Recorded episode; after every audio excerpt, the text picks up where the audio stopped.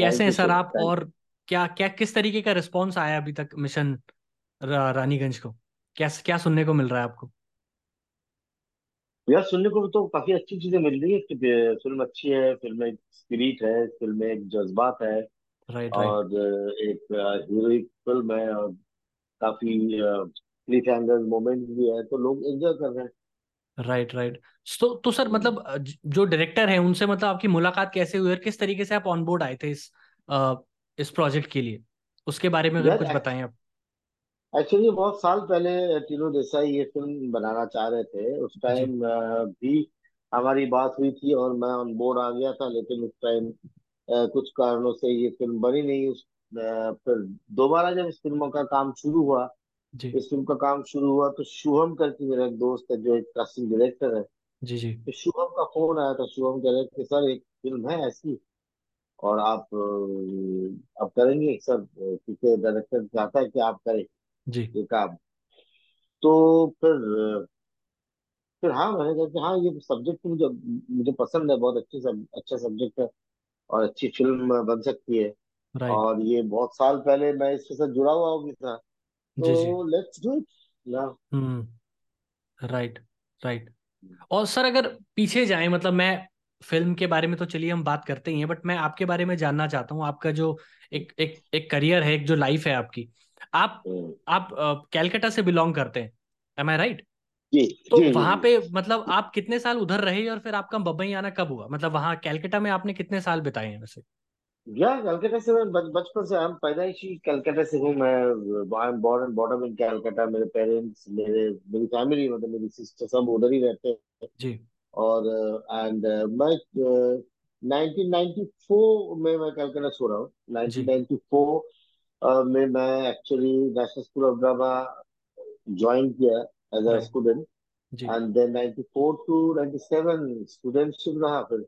97 to 2000 मैं as an actor बतौर actor काम करता रहा निजी रेपट्री कंपनी में। राइट राइट 2000 साल में मैं बिल्कुल मुंबई आ गया। राइट तो हाँ। जी। तो सर जैसे आप जब कलकत्ता में रह रहे थे तो उस टाइम का जो एक्सपीरियंस है उस उस जगह पे रहने का और उस कल्चर का आपके ऊपर जो इफ़ेक्ट रहा होगा वो किस तरीके का रहा? क्योंकि अगर कलकत्ता की बात करें तो आर्ट एंड कल्चर में वैसे भी उसको एक बहुत ऊपर दर्जा माना जाता है उस जगह का। तो उसका इन्फ्लुएंस आपके ऊपर बचपन से ही किस तरीके का रहा? मतलब किस तरीके के एक्सपीरियंसेस आपके अराउंड थे? आर्ट को लेकर के आपकी फैमिली में क्या बातें होती थी उस टाइम पे? किस तरीके का माहौल था? आपके अंदर वो चीज़ कैसे इम्बाइब हुई? यार एक्चुअली क्या है ना कि कलकत्ता एक ऑफ़ कोर्स आपने जो कहा है कलकत्ता आर्ट एंड कल्चर का शहर है। जी। और कलकत्ता में हम्म, जितने भी जैसे कवि गुरु रविंद्रनाथ टैगोर का जगह है टैगोर की जगह उधर जो आप म्यूज़िक लेजेंड्स सारे उधर से पैदा हुए लिटरेचर थिएटर सिनेमा तो ऑफ़ कोर्स कलकत्ता बहुत वाइब्रेंट है कल्चरली बिलोंग करता हूँ। और उस फैमिली में मैं बचपन से एक्चुअली मेरे मेरे ताया जी थे एक अ, वो थिएटर भी करते वो थिएटर वो तो यात्रा करते थे। There is a form call यात्रा। जी। कलकत्ता में एक यात्रा फॉर्म है जो बंगाल में है जो हम्म। फारसी थिएटर जैसा एक फॉर्म है जो काफ़ी लाउड थिएटर है। राइट उसके अलावा मेरे एक अ, अ, मेरे और एक अ, चाचा नुमा थे वो थिएटर करते थे। बचपन से एक्चुअली मुझे थिएटर में जाके मतलब बच्चों का अगर चाइल्ड कोई बच्चों का पार्ट होता है तो फिर मेरे को रात को सजा के लेके जाना राइट और उधर अ, अ, मतलब शो चल रहा है और मैं नींद में हूँ ऐसे भी शो किया मैंने मुझे फेंटली याद है। जी।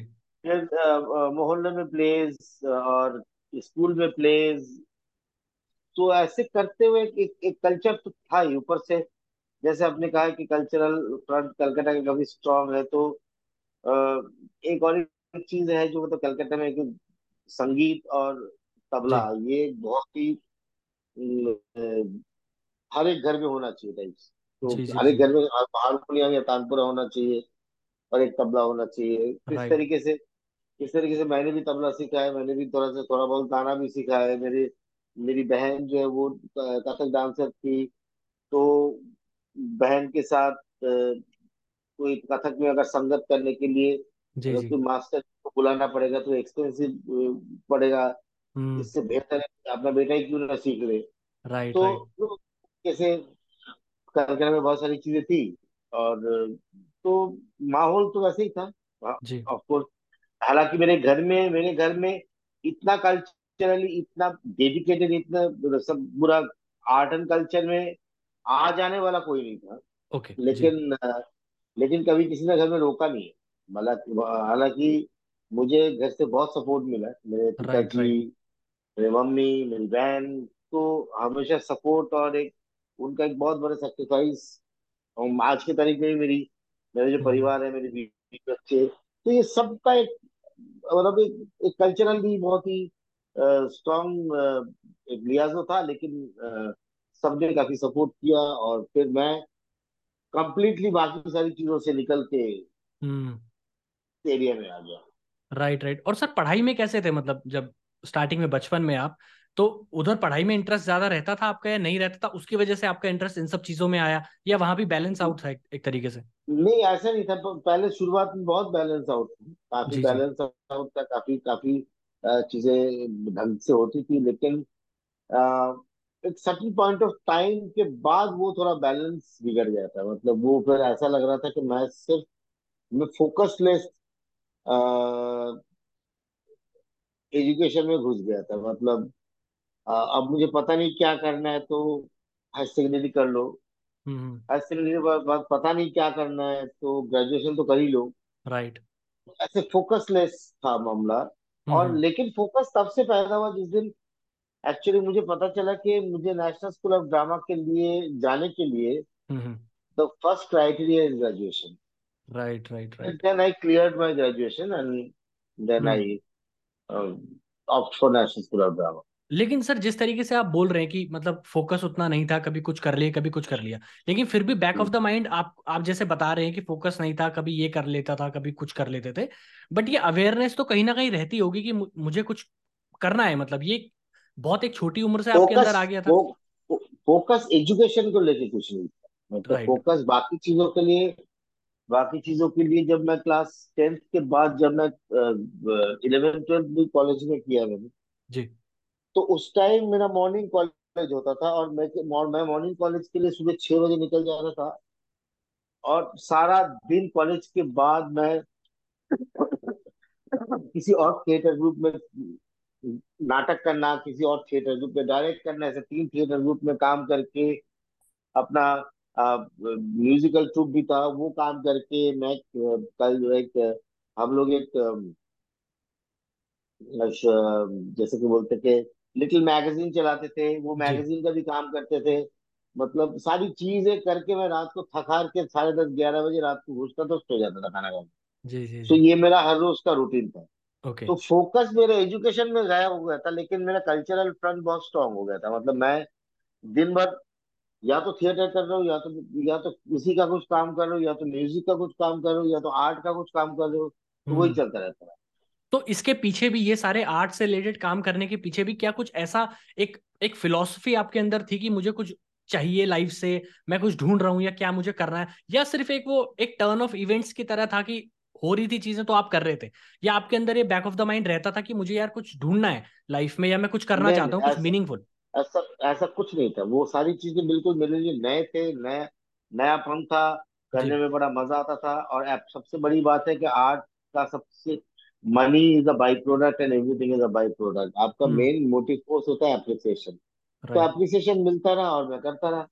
राइट राइट और फिर जब 94 में आप नेशनल स्कूल ऑफ़ ड्रामा में आपका एडमिशन हुआ तो वो कितना ड्रास्टिक चेंज था आपके लिए? क्योंकि आप कलकत्ता में रह करके वहाँ का एक एक्सपीरियंस आप इतने टाइम से लेकर के आ रहे थे वो पूरा कल्चर का। और फिर जब आप यहाँ पे जब आप आए तो कितना चेंज था दोनों जगह के मतलब एनवायरनमेंट में आपके लिए? और आपको क्या आसानी हुई वहाँ पे अपने आप को ढालने में? मुझे कोई प्रॉब्लम भी नहीं हुई। आसानी मतलब आ, आसान तो पता नहीं क्या है कि मुझे कोई हम्म। प्रॉब्लम नहीं हुई कि मैं तो फोकस था ऑलरेडी मुझे और मैं तो इसी के लिए ही ट्राई कर रहा था कि मुझे नेशनल स्कूल ऑफ़ ड्रामा में जाना है। हम्म तो मैं उससे पहले ही मतलब मैं हबीब साहब का रेट्रोस्पेक्टिव देख चुका था कलकत्ता में।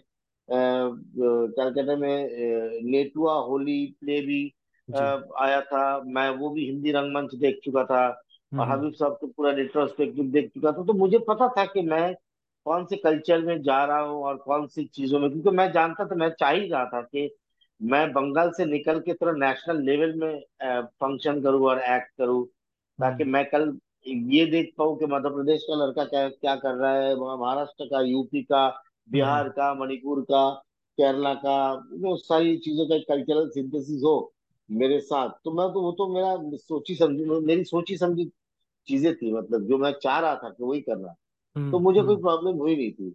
लैंग्वेज में मेरे लिए कोई प्रॉब्लम नहीं था बिकॉज़ मैं मैं, मैं फोनेटिक्स मुझे बहुत अच्छा लगता है और मैं ज़्यादातर हिंदी गाना गाता था बचपन में तो मुझे हिंदी हिंदी शब्दों के साथ रूबरू होना ये वाकिफ रहना ये सारी राइट चीज़ें होती हाँ।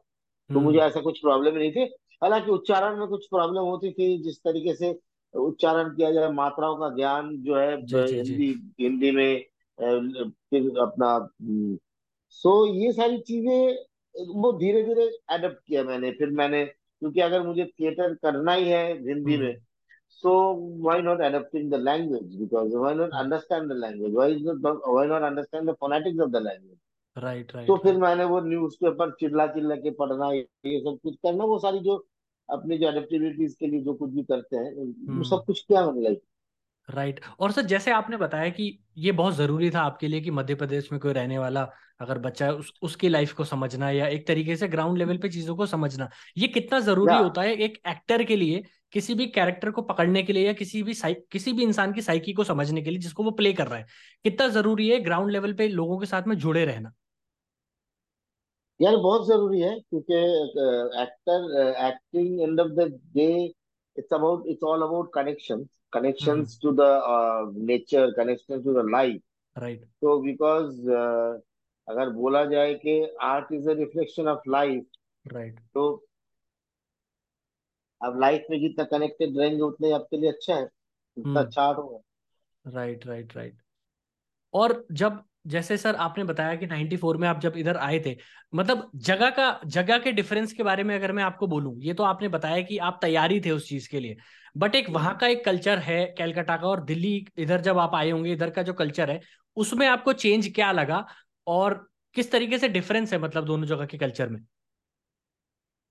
यार कल्चर में कल्चरल डिफरेंस ज़्यादा है अ, मैं कहूँगा कि मुझे क्लाइमेटिक डिफरेंस बहुत ज़्यादा लगे बिकॉज़ दिल्ली बहुत ड्राई है कलकत्ता बहुत ह्यूमिड है राइट और दिल्ली में दिल्ली में ब, ब, बहुत देर तक लाइटें रहती थी। पहली बार मेरे को देखे मैंने देखा कि सात आठ बजे तक लाइट है रोशनी है जी। अ, और एक उजाला है और जो मेरे को समझ में नहीं आता था कि कैसे होगा क्योंकि पाँच बजे तक कलकत्ता में डार्क हो जाता है बिकॉज़ कलकत्ता इज़ ईस्ट जल्दी सुबह जल्दी होती है शाम जल्दी हो, जाती है।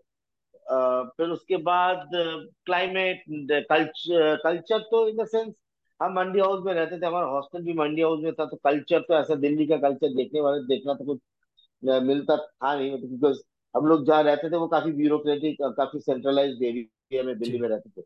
जी जी जी। अम, बाद में जब मतलब दिल्ली में जब मैं अपने आप से रहने लगा हूँ तब कल्चर वल्चर से अ, हम्म मुखातिब हुए हम। अदरवाइज़ सेंट्रलाइज्ड एरिया में कोई कल्चर तो दिखता नहीं था तो हम- तो एवरीथिंग मतलब ट्वेंटी फोर सेवन तो स्कूल में ही रहते थे।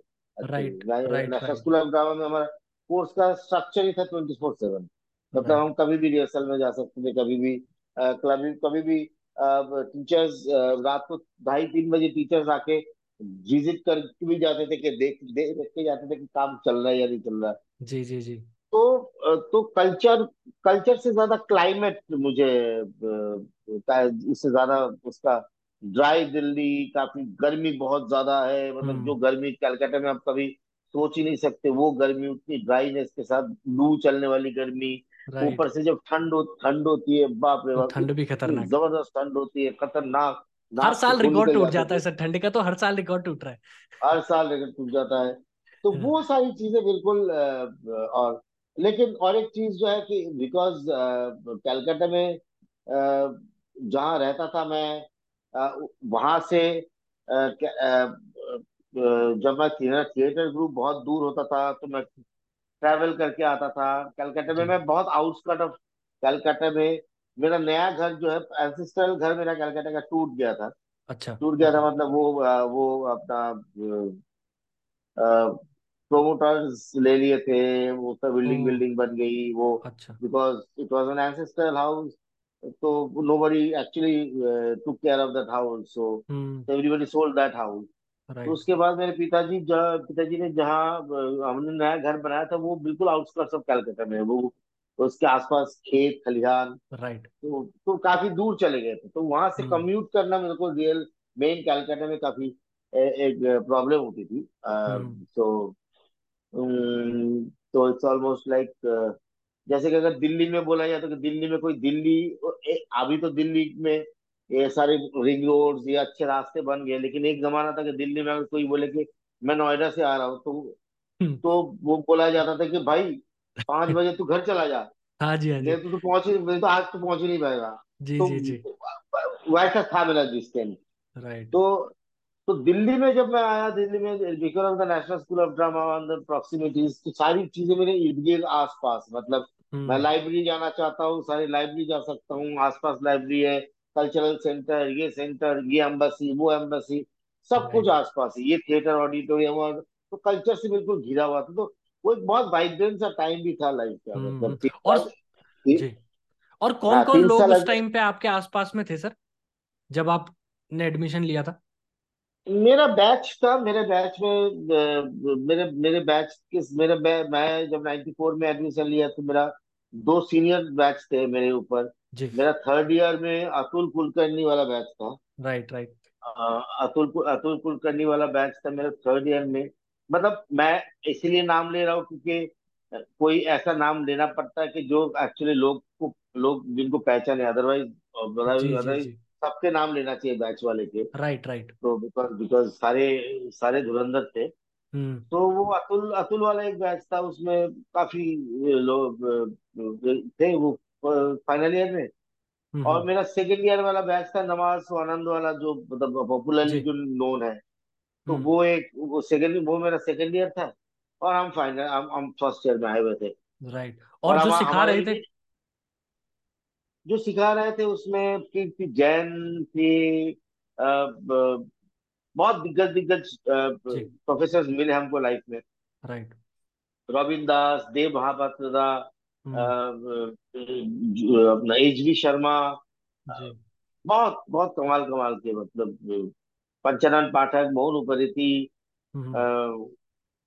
अगर आप म्यूज़िक फ़ील्ड में है तो पंचानंद पाठक का नाम सुना होगा मोहन उपरीति जी। ये लोग ये सब बाबा कारण तो बहुत दिग्गज लोगों के साथ हम रूबरू हुए प्रोफेसर मोहन महर्षि तो काफ़ी स्टॉलवर्ड्स पढ़ाए हमको। जी जी तो जी लकी अबाउट इट हाँ तो सर जैसे एनएसडी में जो जैसे पढ़ा मतलब मुझे तो उतना एक्सपीरियंस मतलब मुझे तो कुछ एक्सपीरियंस ही नहीं है उस चीज़ का।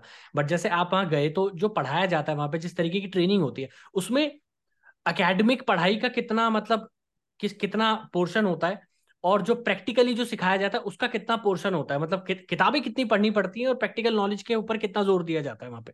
यार किताबें तो आपकी मर्ज़ी किताबें जितनी मर्ज़ी पढ़ लो वो कम है। और ऊपर से प्रैक्टिकल प्रैक्टिकल तो सब कुछ प्रैक्टिकल ही होता था। Acting is all about practicality but the thing is that आप बिकॉज़ आपको आप एक यूनिवर्स एक, एक कोर्स स्ट्रक्चर के अंडर में है आपका एग्ज़ाम सिस्टम भी है तो आपको थियोरीज भी पढ़ना पड़ता था। हम्म हम्म। तो थियरीज आप थियरीज भी पढ़े थियरीज पढ़ने से आपको ये पता चलता है कि जो आप कुछ कर रहे हैं वो वो कितना जायज़ है उसके पीछे साइंटिफिक चीज़ें भी क्या है। राइट है ना? तो आप मच्छी आप घर में मच्छी तो हर रोज फ्राई करते हैं। हम्म हम्म। तो लेकिन मच्छी जब आप फ्राई करते हैं तो उसका वो कैसे ऑक्सीडाइज होता है उसका वो केमिस्ट्री में सिखाया जाता है। राइट लेकिन अब राइट जब राइट केमिस्ट्री पढ़ लेंगे तो आपको पता चलता है कि मच्छी फ्राई अच्छा हुआ ऐसा हो रहा है। हाँ। तो वही सारी चीज़ें होती है। जी जी।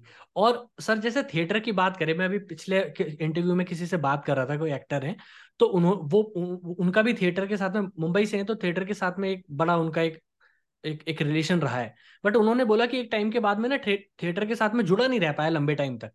और उनका रीजन ये था कि क्योंकि बहुत ज़्यादा पैसा नहीं है इंडिया के अंदर थिएटर में और सिनेमा को उस तरीके से देखा जाता है। आप आपको क्या लगता है मतलब कि थिएटर में और सिनेमा में इतना डिफरेंस क्यों है? ये पब्लिक की वजह से ही है बेसिकली अगर देखा जाए तो। यार क्या है ना कि थिएटर थिएटर कम है। बिकॉज़ थिएटर कम होता है। थिएटर बहुत नीच मीडियम है और हम्म। थिएटर माउंट करने में बहुत प्रॉब्लम होती है। थिएटर के इतना रिव्यू जनरेशन नहीं होता है। और सिनेमा जो है सिनेमा देखिए आप आप एक एक एक, एक प्रिंट बनाने के बाद पूरे नेशनल लेवल में रिलीज़ कर सकते हैं और हर रोज आप उसको दिखा सकते हैं। तो उसको वो वन टाइम पेमेंट वो वन टाइम मनी एक्सपेंडिचर है वो तो बार बार एक्सपेंडिचर नहीं है वो सालों साल आपको फिर पैसा देता ही रहेगा। राइट थिएटर है थिएटर एवरी डे आपको पूरा अ, सब कुछ इकट्ठा करना पड़ता है। हम्म हम्म हम्म। तो वो थिएटर एक्सक्लूसिव हो जाता है इसलिए थिएटर थिएटर उस तरीके से देखा जाए कि एक एक, एक एक्सपेंसिव सा प्रोपेगेंडा है। और राइट वहाँ से कोई रिटर्न नहीं है तो और थिएटर आपको रिटर्न थिएटर आपको पैसा नहीं देता है। और हम्म। थिएटर आपको पैसा नहीं देता है तो आप बहुत लोग जो है लाइफ स्टाइल मेंटेन करने के लिए फिर then ये करना पड़ता है कि बैंक में नौकरी कर लो पार्ट टाइम थिएटर कर लो। राइट राइट और वो तो है नहीं। हम्म। हम तो हम तो हम तो bread earner of the family है। राइट हमको तो यही इसी से ही कमाना है इसी से ही सब कुछ करना है। जी। तो अ, ये हमारा प्रोफेशन है। तो हम्म। ऑफ़ कोर्स सिनेमा करेंगे। क्योंकि राइट राइट सिनेमा राइट में ज़्यादा काम है सिनेमा में ओटीटी है सिनेमा हम्म। में टेलीविज़न है जी। मीडिया है ना सब। राइट तो राइट शॉर्ट फ़िल्म है ये फ़िल्म है वो फ़िल्म है तो तो बड़ा मीडिया है। तो इसलिए थिएटर के साथ जुड़े रहना हाँ हम्म थिएटर के साथ जुड़े रह सकते हो लेकिन थिएटर से सिर्फ़ थिएटर करके सर्वाइवल करना हम्म हम्म। आई थिंक बहुत कम लोग कर सकते हैं। मतलब then you have to have like no some regular source of income right hmm hmm. और सर जैसे आपने ओटीटी ओटीटी की बात करी और ओटीटी के आने के बाद में बहुत एक ड्रास्टिक चेंज आया है मूवी मेकिंग में सिनेमा में फिल्म्स के अंदर। और बहुत से एक्ट ऐसे एक्टर्स जिनको मास लेवल पे शायद उतनी पॉपुलैरिटी नहीं भी मिलती या नहीं लोग उनको जानते। बट ओटीटी के आने की वजह से उन सारे कैरेक्टर आर्टिस्ट को और उन सारे लोगों को जाना जा रहा है। बट आपको क्या लगता है कि ये भी एक रिपीटेटिव साइकिल होने के बाद कुछ टाइम बाद ये भी एक तरीके से वैसा सही हो जाएगा? कि बार बार रिपीट वो फॉर्मूला होता रहेगा होता रहेगा और एक तरीके से एग्जैजर उस चीज़ का भी एक पॉइंट आ जाएगा कि ये बहुत ज़्यादा हो गया अब। नहीं ओटीटी देखिए ओटीटी एक कंटेंट ड्रिवन इंडस्ट्री के हिसाब से पहले लॉन्च हुआ है कि लोगों को लोग एक लोगों को एक प्लेटफॉर्म मिला है जहाँ कोई सेंसरशिप नहीं है मैं हम्म अपने हिसाब से सोच सकूँ अपने हिसाब से कंटेंट बना सकूँ मैं को मेरे को साला मेरे को साला बोलने में बीप हम्म नहीं बीप नहीं डालना पड़ेगा मेरे को अ, बीप बीप बोल beep beep beep beep beep beep beep beep beep beep हम्म ऐसा नहीं करना पड़ेगा जी जी जी है और मेरे को मेरी मैं सोच के लेवल में जब मैं कहानी कहानी सोचना शुरू करता हूँ तभी तभी वो क्राइसिस तभी तभी से ही क्राइसिस ना शुरू हो जाए। अरे ये कहानी तो सोच ही नहीं सकते ये तो होने नहीं देंगे ये तो करने ही नहीं देंगे। अरे नहीं ये नहीं पास होगा। हम्म तो ओटीटी उस लेवल पे रेवोल्यूशन लेके आया था। एक एक एक, एक लिबरेशन था एक चीज़ों की एक ये थी। हालाँकि हम्म हमने उसका मिसयूज भी किया है। राइट और बहुत बहुत क्योंकि अपॉर्चुनिटी से हमारा दुनिया भरा हुआ है। बिल्कुल जी सर। हमको हमारा दुनिया अपॉर्चुनिटी से भरा हमको कोई भी एक चीज़ दिखता है तो वो उसपे आप उसमें अपना ऑफ़ कोर्स उसको खराब करने की हम कोशिश कर ही लेते हैं। हम्म हम्म। लेकिन रिपीटेशन अगर रिपीटेशन अगर आप आज अगर एक आदमी मिर्जापुर बनाए अगर फिर सारे अगर पचास मिर्जापुर बनना शुरू होगा जी। तो तो रिपीटेशन ही होगा।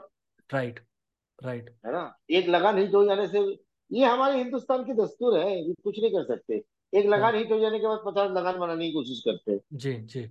तो एक दिल चाहता हिट हो जाने के बाद पचास चार पाँच और दोस्तों की पिक्चर शुरू हो जाती है। बिल्कुल बिल्कुल। तो तो और तो ये ये क्या सोच की सोच की कंगाली है। जी। तो हथौड़ा गरम है तो मतलब लोहा गरम है तो हथौड़ा मार दो कि इसी ऐसी और एक पिक्चर और एक पिक्चर बना दो। लेकिन हम्म। लोगों को ये आइडिया नहीं है कि वो पिक्चर बनाते हुए उस पिक्चर को करते हुए एक जद्दोजहद थी एक अच्छी सी मौलिक कहानी लिखी गई है। तुम भी भाई मेहनत करो कुछ और करो कुछ और लिखो। नहीं हम्म वो करना ही नहीं है। हम्म। और वही सारी चीज़ें हैं और अब मेन स्ट्रीम बंद मेन स्ट्रीम धीरे धीरे धीरे धीरे कमज़ोर हो जाने से मेन हम्म। स्ट्रीम से मेन स्ट्रीम ना चलने से लोग लोगों का फुटफॉल हॉल में नहीं हो रहा है। हम्म। तो अब ओटीटी भी धीरे धीरे धीरे धीरे क्या कर रहा है? वो कंटेंट छोड़ रहा है। जी। वो कंटेंट छोड़ के फिर वही वायलेंस ड्रग्स बिल्कुल। रोमांटिसिज्म गाना वाना उनमें घुस रहा है बिकॉज़ बिकॉज़ अब उनको फिर से इधर भी आके वही सब चीज़ें करना है। अब हाँ। क्या करेंगे? बिकॉज़ बिकॉज़ नॉवेल्टी तो है नहीं किसी चीज़ हम्म। की। जी ये जी। पहले भी कभी सोच नहीं पाए अभी भी नहीं सोच पाएँगे। लेकिन हाँ लेकिन फिर वही सब हो जाएगा। क्या करेंगे? बट सर ऐसा मतलब आपको क्यों लगता है कि ये उस उस तरीके का एक एक नॉवल थिंकिंग रखने वाले की या एक अलग तरीके की स्टोरी सोचने वालों की कमी है या वो ऊपर तक आ ही नहीं पाते? प्रॉब्लम एग्जैक्टली कहाँ पे आपको लगती है? यार ऊपर ऊपर तक आ ही नहीं पाते क्योंकि सबसे पहले आपको मीडिएटर्स बोल देते कि जो बोल देते कि अरे ये तो चलेगी नहीं। हाँ जो गेट कीपर्स होते हैं हर जगह के। हाँ गेट की बसूली यार ये तो चलेगी नहीं। अरे ये तो नहीं होगा अरे इसको ये ये कैसे पास पास करेगा? हमारा गेट इतना छोटा है इतना बड़ा बस तो सही है यार। हम्म। तो वो गेटकीपर्स नहीं रोक देता है वो एक्चुअली राइट और ये सालों साल से ही हुआ है इसलिए तो ओटीटी एक लिबरेशन था जो जहाँ कोई पाबंदी नहीं थी जहाँ जहाँ लोग बोलते थे अरे यार आज से सात साल पहले तूने एक पिक्चर सुनाई थी। उस हम्म। टाइम मैंने मना कर दिया था। आज है तेरे अब पास वो बनाते हैं पिक्चर जी जी। तो क्योंकि क्या है बीच में हमने राइटर्स को छोड़ दिए थे। बिल्कुल मैं उसी टॉपिक पे आने वाला था सर। जी। आप बीच में प्लीज़ हमने बीच में हमने राइ, राइटर्स को ही छोड़ दिए थे। बोले कि हम्म यार हम वन लाइनर पे काम करना शुरू किए थे। लाइट राइटर्स ही नहीं है। राइटर्स को लिखने नहीं दिया जा रहा है। राइट राइटर्स को भी दकियानुसी सी कहानी कहनी हम्म पड़ रही है। कहानी में आप आप आप चेंज कर देते हो। कहानी में आप फिर बोलते कि अरे यार यार गाना डाल दो। तो आप बिल्कुल मार्केट को मद्देनजर रखते हुए सारी चीज़ें कर रहे हो आर्ट से दूर चले जाते हो। हम्म तो मतलब आप गाना बुरा नहीं है लेकिन उसकी भी एक जगह होनी चाहिए। मतलब वो it should be it should be a part of cohesive part of the film right exactly और स्टोरी क्योंकि पहले जमाने में गाने गा, पहले जमाने में गाने में भी नेगेटिव चलता था। हम्म राइट अब अचानक एक दौर आ गया तो ये गाना ही सिंपल गाना है बस। वो सिर्फ़ हम्म गाना ही है। राइट राइट राइट हाँ मतलब गाने से कोई प्रॉब्लम नहीं है लेकिन हाँ ये है कि एक ऑनेस्टी तो हो कि फ़िल्म बन रही है उसके अंदर गाना पार्ट है। या बाहर के देशों में बाहर के देशों में म्यूजिकल एक अलग चीज़ें होती है। बिल्कुल। म्यूजिकल और और एक और, और होता है कि आपके पास गाना है लेकिन वो बैकग्राउंड स्कोर में बजता है। बसता है राइट हम्म। हम्म हम्म। और आपको लगता है इसी चीज़ की वजह से गाने और बहुत ज़्यादा उस उन सब चीज़ों पे फोकस होने की वजह से हमारी जो यहाँ की फ़िल्में हैं वो बाहर भी फिर उतना वो नहीं कर पाती उनको सिलेक्शन में प्रॉब्लम आती क्योंकि गाने बीच में हैं और स्टोरी टेलिंग का एक जो तरीका स्टोरी स्टोरी स्टोरी टेलिंग ही नहीं है ना? स्टोरी टेलिंग खत्म हो जाती है right right right story story खत्म हो जाती है। आपको आप आप उस धड़ल्ले सोचने लग जाते हैं। आज हीरो मतलब बहुत अच्छा इंसान है उसमें कोई बुराई नहीं है। हम्म। और विलेन मतलब सिर्फ़ बुरा इंसान है उसमें कोई अच्छा ही नहीं है। हम्म कोई नुएंस है ही नहीं मतलब सीधा एक्सट्रीम लेवल पे ही खींच दी खा के जो कि मिथ है ना जो कि कंप्लीट मिथ है जो कि बिल्कुल। है ही नहीं लाइफ में। राइट राइट राइट और हम्म। पूरा चीज़ें ही उल्टा है ना कि टेररिस्ट आज कोई भी टेररिस्ट टेररिस्ट बन के नहीं घूमता है। राइट जो टेररिस्ट होता है वो वो व्हाइट कॉलर्स होते हैं। Hmm hmm. और हमारे में उल्टा है हमारे लिए टेररिस्ट मतलब टेररिस्ट दिखाना बहुत ज़रूरी है जिसकी दाढ़ी होगी वो टेररिस्ट हो जाएगा। राइट राइट राइट एक मतलब सेट पैटर्न तो बन गया है और उसी के हिसाब से चीज़ें हाँ लगातार बिल्कुल बिल्कुल बिल्कुल बिल्कुल।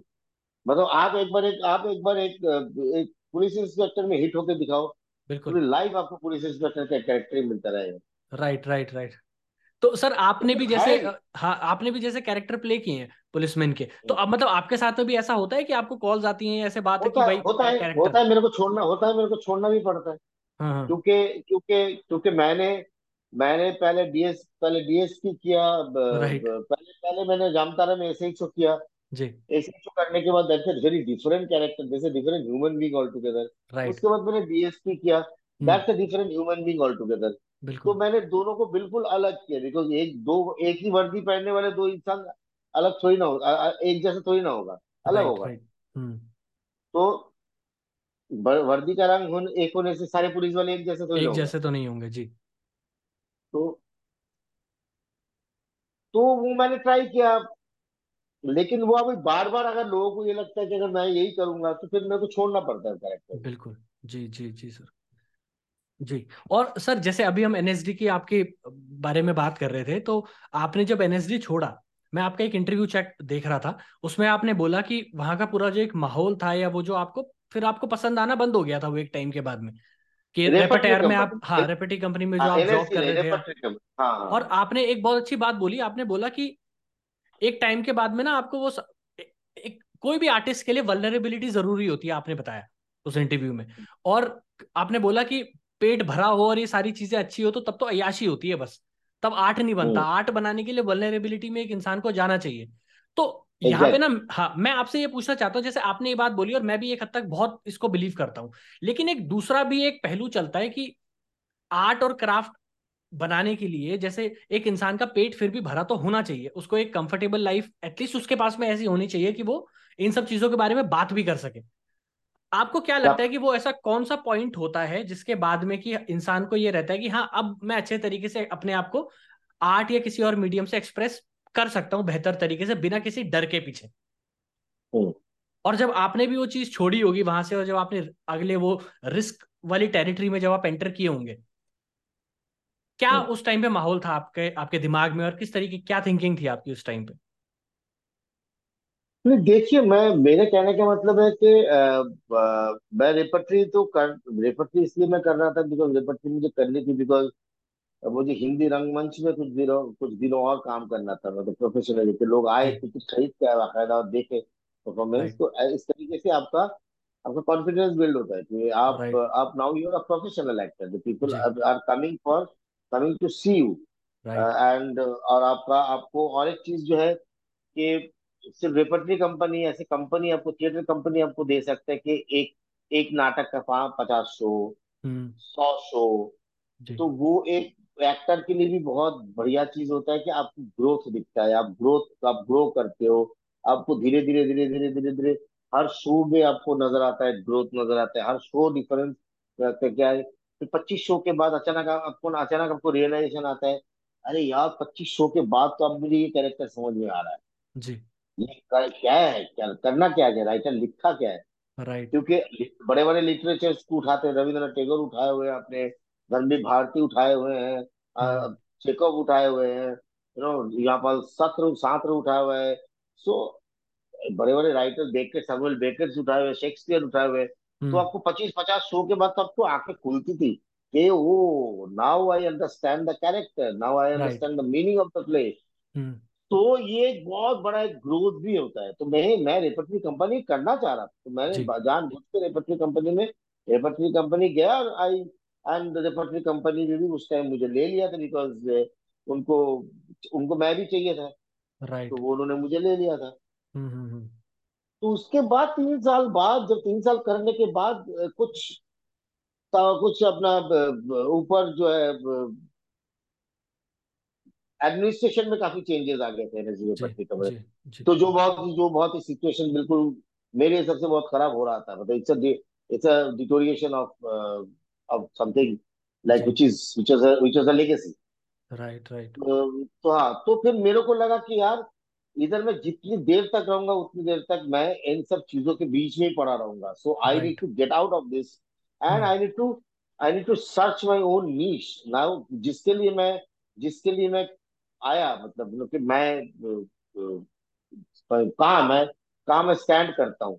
सो हम्म। सो वो एक इनसिक्योरिटी नहीं वो जज्बात है। मतलब वो इनसिक्योर लाइफ नहीं है। लाइफ इज़ ऑलवेज इनसिक्योर मतलब वो हम्म। मैं उस टाइम भी मतलब मैं सैलरी अगर जो ड्रॉ कर रहा था तो हम्म। वो भी मैं तीन साल और तीन साल में एनएसडी रेपर्टरी कंपनी कर सकता हूँ। क्योंकि हमारे टाइम में एनएसडी रेपर्टरी कंपनी एक एक्टर के लिए छह साल मैक्सिमम okay. होता था। तो उसके बाद जो रहना चाहता था वो क्या करता था? वो छह साल से पहले रेजिग्नेशन लेटर दे देता था। अच्छा। उसके बाद फिर से ज्वाइन कर लेता था। Okay okay you got the point so एक लूप चलता था। हम्म। तो मेरे को लूप में जाना भी नहीं था। तो मैं तो थोड़ा सा अच्छा कुछ काम करके निकलने ही वाला था। हम्म, हम्म। तो यही सारी चीज़ें थी। बट सर एक मतलब कॉन्क्रीट प्लान तो नहीं होगा ना उस टाइम पे जब आप सोच रहे थे कि मैं चला जाता हूँ यहाँ से? तो मतलब यह था आपके पास में कि बाहर जाकर के आपके पास में कुछ प्रोजेक्ट्स थे या नहीं रहे होंगे? नहीं कोई प्रोजेक्ट नहीं कॉन्क्रीट प्लान तो होता ही नहीं। Again it's like starting from scratch right okay concrete plan क्या होगा? मतलब कॉन्क्रीट कोई तो मतलब ऐसा नेशनल स्कूल ऑफ़ ड्रामा तो आपको प्लेसमेंट तो देता नहीं है। बिल्कुल जी। मतलब किसी कंपनी में प्लेसमेंट हुआ। National company school of drama का मैक्सिमम प्लेसमेंट ही है कि आपको theatre theatre in TI company theatre in education company theatre to TI company में आप जा सकते हो। आप रेपटरी कंपनी में जा सकते हो। आप एनएसडी का स्टाफ बन सकते हो। एनएसडी के डिफरेंट वर्कशॉप प्रोग्राम्स होते हैं कभी मणिपुर में कभी केरला। वो हम्म। आप वो वो अटेंड कर लो। उसका आप ले लो। आप आपको एनएसडी से एक सैलरी मिलती रहेगी। तो एनएसडी का उस तरीके से है बिकॉज़ इट्स मदर इंस्टीट्यूशन तो हम्म। हम्म, एनएसडी आपको अगर आप एनएसडी के सामने जाके आप सरेंडर कर देते हो जी। कि भाई मैं तो पास आउट होकर निकला लेकिन मेरा कुछ हो नहीं रहा। राइट राइट तो एनएसडी आपको खाना पीना खिलाते रहेंगे। Okay okay okay. और फिर जब जैसे फिर मॉनसून वेडिंग आपके साथ में जब मॉनसून वेडिंग में आपको काम मिला तो उस टाइम पे मीरा नायर से आपकी मतलब बात हुई थी या मतलब क्या क्या कैसे उस प्रोजेक्ट में आप शामिल हुए थे? ये मानसून वेडिंग जब प्लान हो रही थी उस क्योंकि वो शायद रणदीप रणदीप हुड्डा का भी वो पहले ही शायद फ़िल्म थी जहाँ तक मुझे हाँ याद है। हाँ। जी। हाँ वो तो मतलब उस वो तो मेरे लिए बहुत ज़्यादा एक्साइटिंग मामला नहीं था। अच्छा ओके मेरे ओके। लिए तो, अब तो जी मैं जी। रणवीर को जानता ही नहीं हूँ मैं किसी को नहीं जानता उस टाइम ओके ओके ओके तो राइट। आ, तो मैं सिर्फ़ मीरा नायर को जानता था और हाँ। तो किसी को नहीं जानता था उसको और हम्म। नसीर भाई हम्म को ऑफकोर्स जानता था। राइट। और तो मैं एक्चुअली मैं एनएसडी रेपटरी कंपनी छोड़ने के बाद मैं कुछ दिनों के लिए कैलकाटा गया हुआ था। ओके। अ, घर वालों को बताने के लिए कि I am done with repertory I am done with Delhi hmm. Now I am moving to Bombay sir घर पे तो क्या मैं मैं मतलब घर पे क्या उसका वो था इफ़ेक्ट था जब आपने बताया? घर में ये था घर वाले हमेशा चाहते थे कि मैं कलकत्ता आ जाऊँ कलकत्ता आके मैं कुछ काम करूँ। जी। बिकॉज़ ऑफ़ कोर्स माँ बाप तो यही चाहता है कि बच्चा अपने पास रहे घर में रहे। तो मैं राइट कुछ दिनों कुछ दिन कुछ दिनों के लिए कलकत्ता गया था। लगभग तीन चार महीने छह महीने में कलकत्ता में रहने की कोशिश की थी जी। कि देखा था कि माहौल कैसा है। मैं राइट मैं मुझे उतना एक्सेप्टेंस मिला नहीं ओके कलकत्ता फ्रैंकली उस टाइम ओके तो मुझे लगा कि मुझे लगा कि because I am Bengali Calcutta में रहना मेरे लिए कंपल्शन थोड़ी ना होगा। मतलब बिल्कुल। कलकत्ता के रह के मैं काम कर रहा हूँ तो मैं नेशनल स्कूल ऑफ़ ड्रामा क्यों गया? मैं मेरी हम्म। मातृभाषा बंगाली है लेकिन मैं राष्ट्रभाषा हिंदी है। मैं उसमें मैंने काम किया। वो मैं वही वही मैं कर रहा था इतने दिनों तक। और मेरे जितने भी अभी जो छह साल सात साल से मेरे जो मेरे जो सर्कल बने मेरे जो एलुमनाइज है मेरे जो अल्मा मैटर्स है मेरे जो सीनियर्स है वो कलकत्ता में कोई भी नहीं है। Right I got uh, hardly any everything everybody is there in the there in Bombay or, in Delhi or in Bombay. Right right तो मेरे लिए Bombay was much more feasible city for me ji. That time कि मैं मैं मेरे batch में immediate batchmates है immediate senior seniors है। मैं शाम को जाके बात कर सकता हूँ मैं पूछ सकता हूँ मैं कहाँ जाना है भाई क्या करना है बता दे यार। जी। सो जी। वो सारी चीज़ें मेरे लिए बहुत ज़्यादा ये था। तो घर वाले ने घर टोल्ड यू कि my family was a very supportive family all the time right always right right always so तो उन्होंने बोला कि ठीक है जा हम्म काम हम्म। कर। हाँ तो फिर जब आप इधर आ गए थे तो उसके बाद में आप वो बता रहे थे मॉनसून वेडिंग के बारे में आप बता रहे थे। हाँ तो मानसून वेडिंग एक्चुअली मैं मानसून वेडिंग जब कोई जब मैं वापस आया हम्म दिल्ली कलकत्ता से तो आके देखा मेरे पास उस टाइम फ़ोन वोन होते नहीं थे तो जो एनएसडी के रिसेप्शन में प्रिसिल्ला मैडम हुआ करती थी एक जमाने में एक रिसेप्शनिस्ट थी। जी तो जी। जी उसने मुझे उन्होंने मुझे बुला के दिव्यंदु कम यार तुम्हारे नाम पे एक चिट लिखा हुआ है बहुत दिनों से फ़ोन आ रहा है गजराज का तुम्हारे पास फ़ोन गजराज राव उस टाइम राइट ही was he was assisting in the casting फिर गजराज राव को फिर मैंने फ़ोन किया गजराज तो फिर मैंने बोला क्या क्या हुआ? बोले यार तेरे को बहुत दिनों से फ़ोन कर रहे हैं यार तू जल्दी जा मीरा नायर की एड्रेस ले जाके मिल तो मैं गया तो देखा एक छोटा सा ऑडिशन हुआ तो मीरा नायर ने पास कर लिया। जी जी जी। करेक्टर राइट बस राइट दैट्स इट राइट और मतलब मैं अगेन मैं आप उसी एक इंटरव्यू की बात कर रहा हूँ आपसे मैं एक इंटरव्यू आपका देख रहा था मुझे एक बात बहुत स्ट्राइकिंग लगी जब जो आपने बोली और शायद वो हमेशा मेरे साथ मेरे दिमाग में वो बात हमेशा रहेगी। अ, फरीदून सर के साथ में आपका इंटरव्यू था बॉलीवुड हंगामा में शायद। हम्म। तो आपने वहाँ पे एक चीज़ बोली कि भाई मैं जो है ना मुंबई जब आया था या मैं जब यहाँ आया हूँ तो मैं उन बड़े बड़े सेलिब्रिटीज या उनसे कोई हाथ मिलाने के लिए या उनके बंगले के बाहर खड़े रहने के लिए या उनके पैर छूने के लिए नहीं आया था। मैं उनके साथ में काम करने के लिए आया था। तो एक वो वो वाला एक होता नहीं कि हम किसी को पेडेस्टल पे रख देते हैं कि बिल्कुल ये तो भगवान है। आपके साथ में हम्म, वैसा नहीं था। वो बात मैंने आपकी सुनी और बहुत लोगों के साथ में सर ऐसा होता है आर्ट में या बाकी और लाइफ में भी कि वो लोगों को इस तरीके से देखते हैं कि उनको बस ऊपर चढ़ा देते हैं और फिर बस ऐसा सोचते हैं कि बस इनके साथ में तो खड़ा भी रहने को मिल जाए तो बहुत बड़ी बात हो जाए। लेकिन आपकी मैंने जब वो बात सुनी तो मेरे को ये चीज़ बड़ी स्ट्राइकिंग लगी कि मतलब एक इंसान है जो इस तरीके से बोल रहा है कि भाई कितने भी बड़े वो आर्टिस्ट हो no disrespect to them but मैं इनके साथ में बराबरी इनके सामने खड़े होकर के एक्टिंग करनी है मुझे। वो मेरा काम है। इस तरीके की एक सेंस ऑफ़ क्लैरिटी जो आपके अंदर है क्या वो वो स्ट्रगल से आई है या वो इस चीज़ से आई है कि आपका आपकी आप, आपकी क्राफ्ट के ऊपर आपकी जो पकड़ है और वो जो कॉन्फिडेंस है वो उस उस जगह से आ रहा है? इसके बारे में अगर आप कुछ बता सको। यार वो वो ये ये ये क्लैरिटी जो है ये क्लैरिटी आपको लाइफ देती है क्योंकि क्या है ना कि मैं मैं कभी भी फ़र्स्ट मैं मैं मैं कभी भी आपको ज़िंदगी में बताता हूँ कि मैं अम, जैसे कि फ़र्स्ट शो फ़र्स्ट शो देखने वाला आदमी कभी भी नहीं था मैं लाइफ में। फ़र्स्ट डे फ़र्स्ट शो वाला। लाइन लगा फ़र्स्ट डे हाँ। फ़र्स्ट शो वाला देखने वाला आदमी आप लाइन लगा के आईफोन खरीदने वाला आदमी। राइट लाइन मैं किसी भी चीज़ के लिए कभी भी लाइन नहीं लगाया लाइफ में। तो मैं हम्म नहीं लगाता। मेरे मैं, मैं बहुत लेजी हूँ मामलों में। राइट मेरे को लगता है मेरे को लगता है कि यार मतलब फ़र्स्ट से फ़र्स्ट देख लेंगे लोग first day first show hmm. मुझे क्या करना है उस इन्फॉर्मेशन का लोगों के आके मोहल्ले में खड़े होके बोलूँगा। मैंने पहले फ़र्स्ट देखा। फ़र्स्ट देखा पहले हाँ। देखा। अब मैंने मैंने क्या हासिल कर लिया उससे? राइट उससे मैंने क्या हासिल कर मैं क्या हासिल कर लूँगा? मतलब मैं, मैं कभी वो था ही नहीं। मतलब हम्म। कैलकाटा में भी नाइन्टी करके नाइन्टी रुपीज़ नाइन्टी पैसे का एक सीट हुआ करता था उस टाइम कलकत्ता में। नाइन्टी के लाइन लगते थे क्योंकि नाइन्टी जल्दी जल्दी भर भर भर जाते थे। अच्छा। लगभग हाँ लगभग सौ सौ के करीब सीट्स होंगे नाइन्टी के। ओके। तो नाइन्टी के पैसे नहीं होते थे नाइन्टी पैसे के टिकट होते थे तो नाइन्टी पैसे उस उस रो में उस लाइन में खड़े होने के लिए लड़ाई चलती थी मारते थे लोग।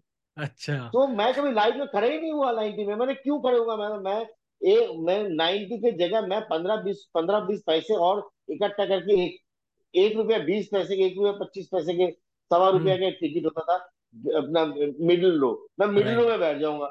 Ninety hmm. में क्यों बैठूँगा? वैसे ही सिनेमा मेरे को सामने से देखने को मिलेगा। मेरे को अच्छा अच्छा नहीं लगेगा वो।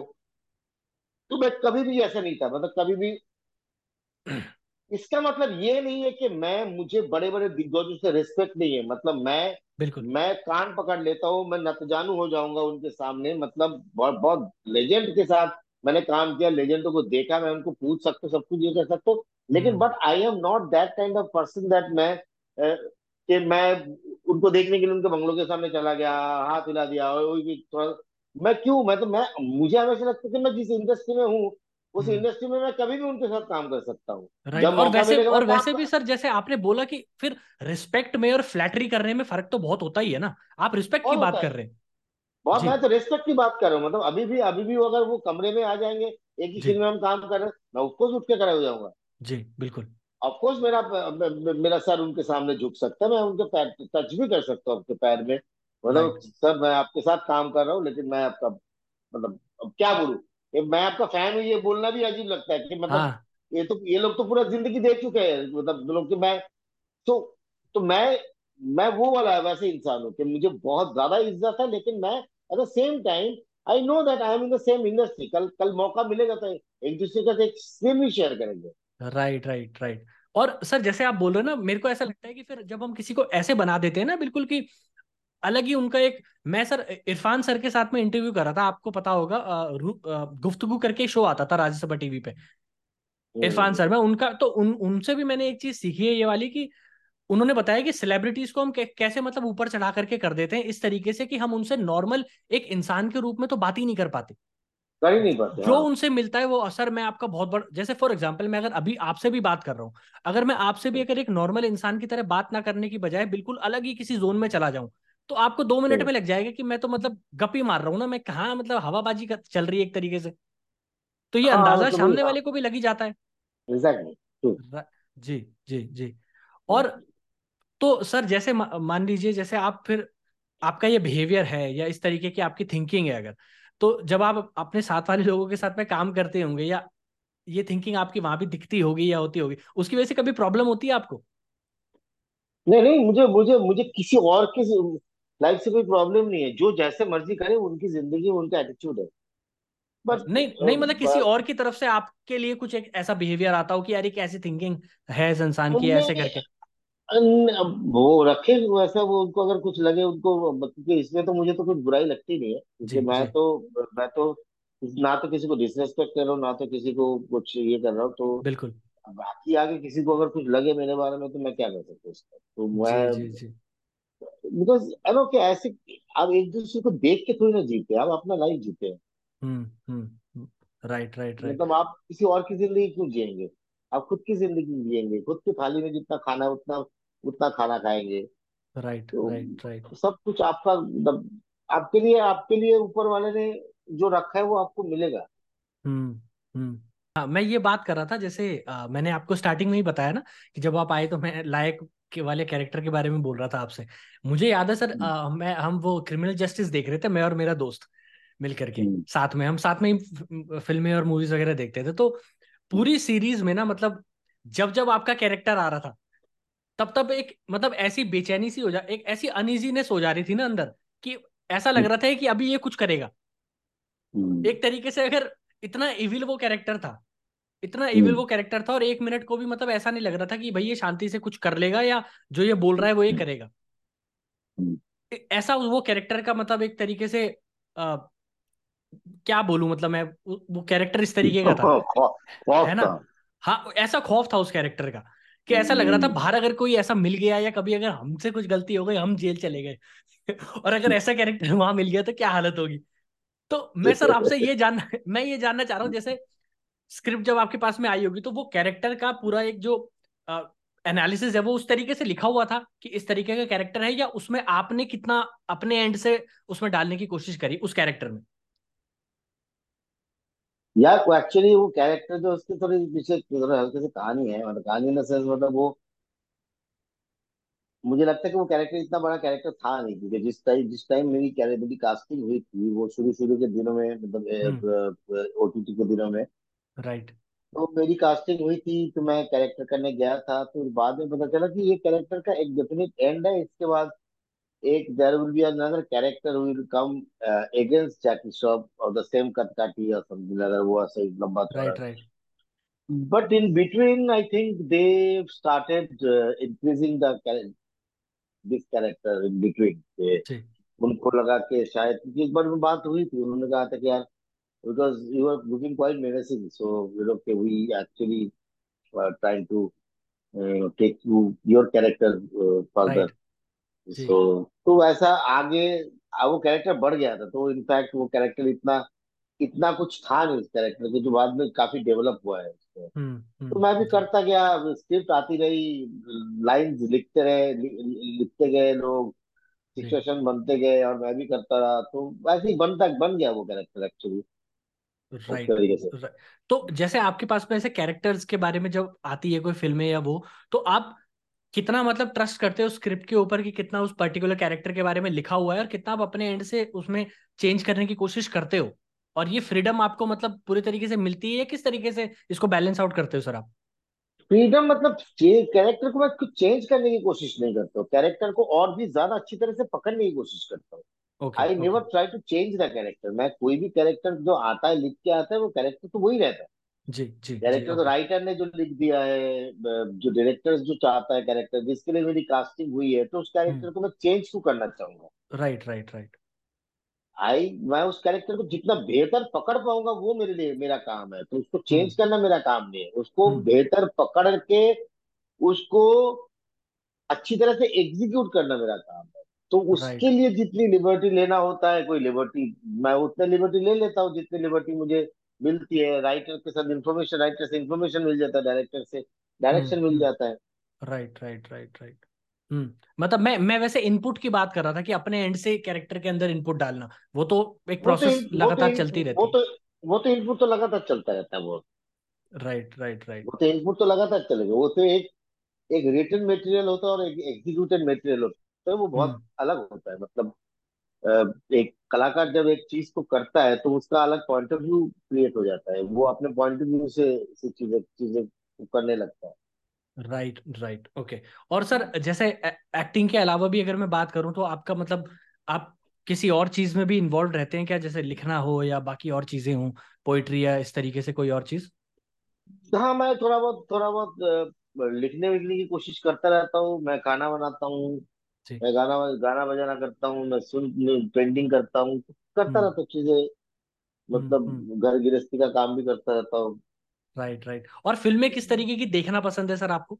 ये मैं एज अ व्यूअर सिर्फ़ कुछ जानने की कोशिश कर रहा हूँ कि कुछ भी कुछ भी कुछ भी अक्रॉस द जॉनर ओके। कुछ भी कुछ भी मतलब चाहे मैं चाहे children's film cartoon film cartoon film horror film erotica action thriller कुछ भी मतलब जो कोई राइट भी अगर फ़िल्म अच्छी हो तो अच्छी हो अच्छी हो तो मैं देखूँगा। मतलब हालाँकि अभी अभी मैं थोड़ा सा एबिड वॉचर नहीं हूँ क्योंकि इतना टाइम मिलता नहीं है।